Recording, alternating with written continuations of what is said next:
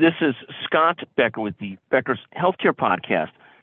Thrilled today to visit with Kimberly Kim Hartsfield. She's the Executive Vice President in Growth Enablement at VisiQuate. We're going to talk today about a subject that is so important. This is the concept of whether in difficult times you do do nothing, and what's the cost of doing nothing on the technology side, the business side, and so forth.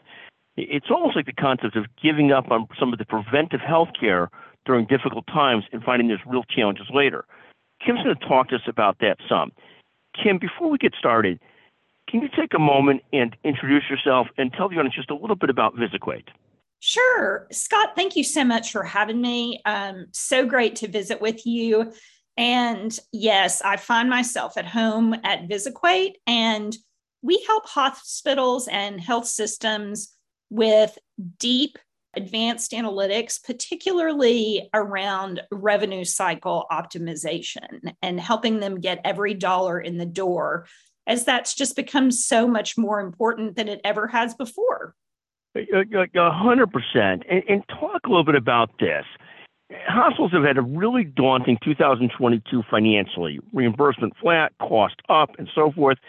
This has led a lot of hospital leaders to put projects, implementations, and purchases on hold due to the current economic environment. Talk a little bit about some of the potential issues with that strategy.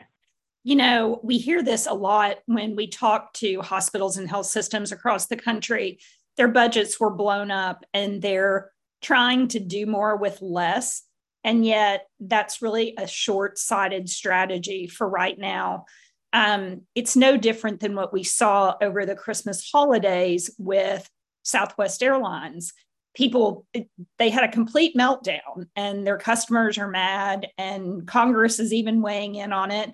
And it's a really unprecedented set of circumstances that they found themselves with more than 15,000 flights canceled. And now it appears that the debacle is going to cost them somewhere around $825 million. They've got a team from uh, Oliver Wyman in overlooking all of their operations. And yet, what has come to light is that they knew that these problems had been brewing for quite some time. And I think that that's where a lot of healthcare leaders are in their journey today because they've got staff that's burned out and they've sort of been lulled into a complacency where they think, you know, what we've got is good enough and we're managing to keep the day to day operations going. And yet their staff need technology more than ever before. Now is not the time to do nothing, but I think that you're going to see savvy healthcare leaders begin to take those implementations and projects off hold and really invest in a data driven strategy so that they can effectively work denials and they can look at their workflows and see what's working well and what's not working well. And I think that this is a lesson learned. Perhaps um, we all know that healthcare can lag behind other industries. And so maybe we can learn a lesson from Southwest and healthcare leaders will invest in the technology and data and advanced analytics that they really need to effectively run their operations because we just saw the cost of doing nothing can be entirely more costly than anyone ever imagined. A hundred percent. And in the Southwest example, which was such the darling of the of the sort of airline industry for so long, is such a great example about under investing in technology and the potential repercussions. So thank you for that, Kim. Talk for a second about organizations are constantly looking at do they build technology internally? Do they buy it from vendors? And they struggle with this because sometimes there's a sticker shock, there's a hesitancy to invest in this climate.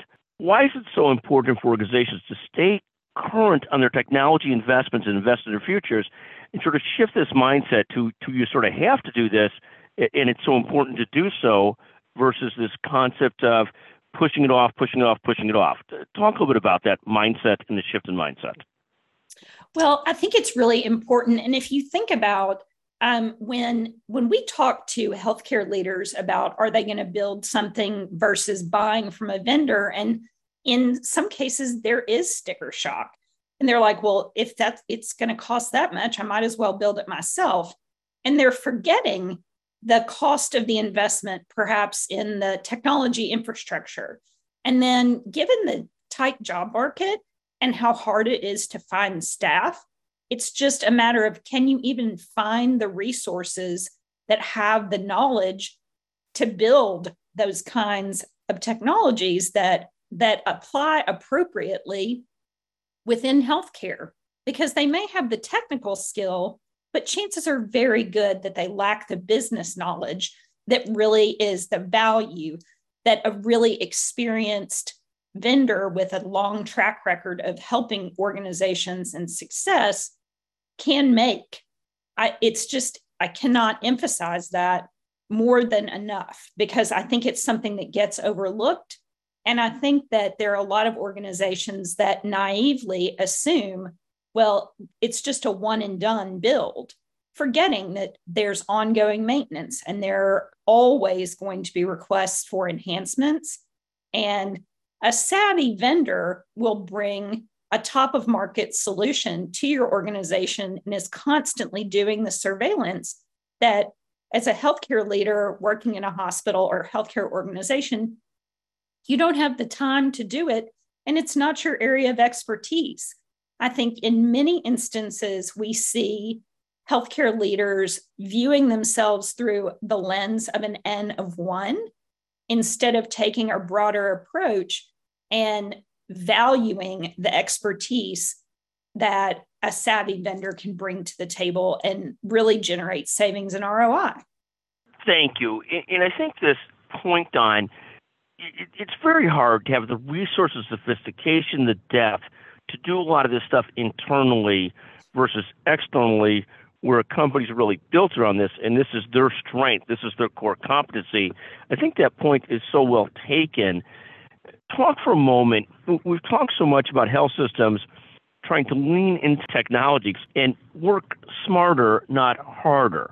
I mean, you can't just grind through a lot of these issues through sheer human resources because there's just not enough people and it can't be done where technology can really advance the cause greatly and make it a lot easier. You know, the the old consulting adage will tell you that any any problem can be solved through people, process, and technology. And what we know is that there aren't any more people. So that's off the table. And the people that you've got are tired and need technology to do their jobs more efficiently. The processes in healthcare are largely, you of all people know this better than anyone. The processes are largely antiquated. We're as an industry very resistant to change. And I think that instead of leaning forward, we have a mindset of tending to look back and hesitating because this is the way that we've always done it and it's been good enough. Uh, with failure to recognize that good enough is not going to sustain the financial operations in healthcare organizations that are already really, really struggling. And so that leaves technology. People do need to work smarter, and that's going to happen through savvy technology investments and people leveraging their internal strategic data asset so that they can have a data driven conversation.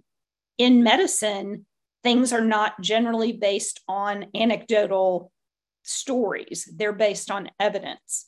So, why would we think that healthcare finance should be based on whatever happened yesterday when we need to be looking forward and leaning into technology that helps us all work more efficiently? I think that's what we're going to see in 2023 as people do take those projects off hold begin those implementations, do the upgrade, and look at vendors offering technology that will improve the work life for all of their staff.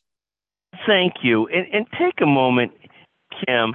How do you get organizations to, to really take this mindset, embrace technology, in the change that comes with that? How do you sort of get them to shift that paradigm that you just can't work harder? We better embrace this technology. How do, how do you sort of move, organizations in that direction? Well, change management is uh, that's tough business, and I think it takes a really strong leadership team to acknowledge that they have to work differently and to lead that change from the top down. I think that the challenge with that sometimes is those who buy don't actually use the technology in many cases. And so, really gathering requirements from all of the um, stakeholders that are involved and will actually be the users should be allowed at the table so that they can help really make an informed decision. And from a vendor perspective, I think that the vendors have to put their money where their mouth is and guarantee an ROI. That gone are the days when you can just sign up for a SaaS subscription model and then three years down the road evaluate whether or not that contract was effective or not. I think if they're not going in with a guaranteed ROI, that I would be I would ask a lot of hard questions before I would sign on the dotted line. And I think that more and more, that's going to be a requirement in healthcare. The dollars are too scarce, and so are the people. So you have to be really smart with the investments that you make and be thoughtful about how you go about that. Thank you very, very much. Kim, how do people learn more about VisiQuate and the work that you all do? By all means, feel free to look on LinkedIn or go to our website, visiquate.com. We have blogs, there's information about all of our products, and we would love to visit with folks. Kim, again, thank you so much for joining us on the Becker's Healthcare Podcast. This concept of trying to not uh, avoid technology investment, to slow technology investment too much, is so so important. I, I do fear if organizations do it. You have the Southwest Airlines example. You also have the example we've seen with cancer care and other things, where so much preventive effort was put off and, and led to much worse results later. So, thank you so much for the message, for the thoughts. Magnificent resource VisiQuate. Kim Hartsfield, thank you so much for joining us today on the Becker's Healthcare Podcast. Thanks, Scott.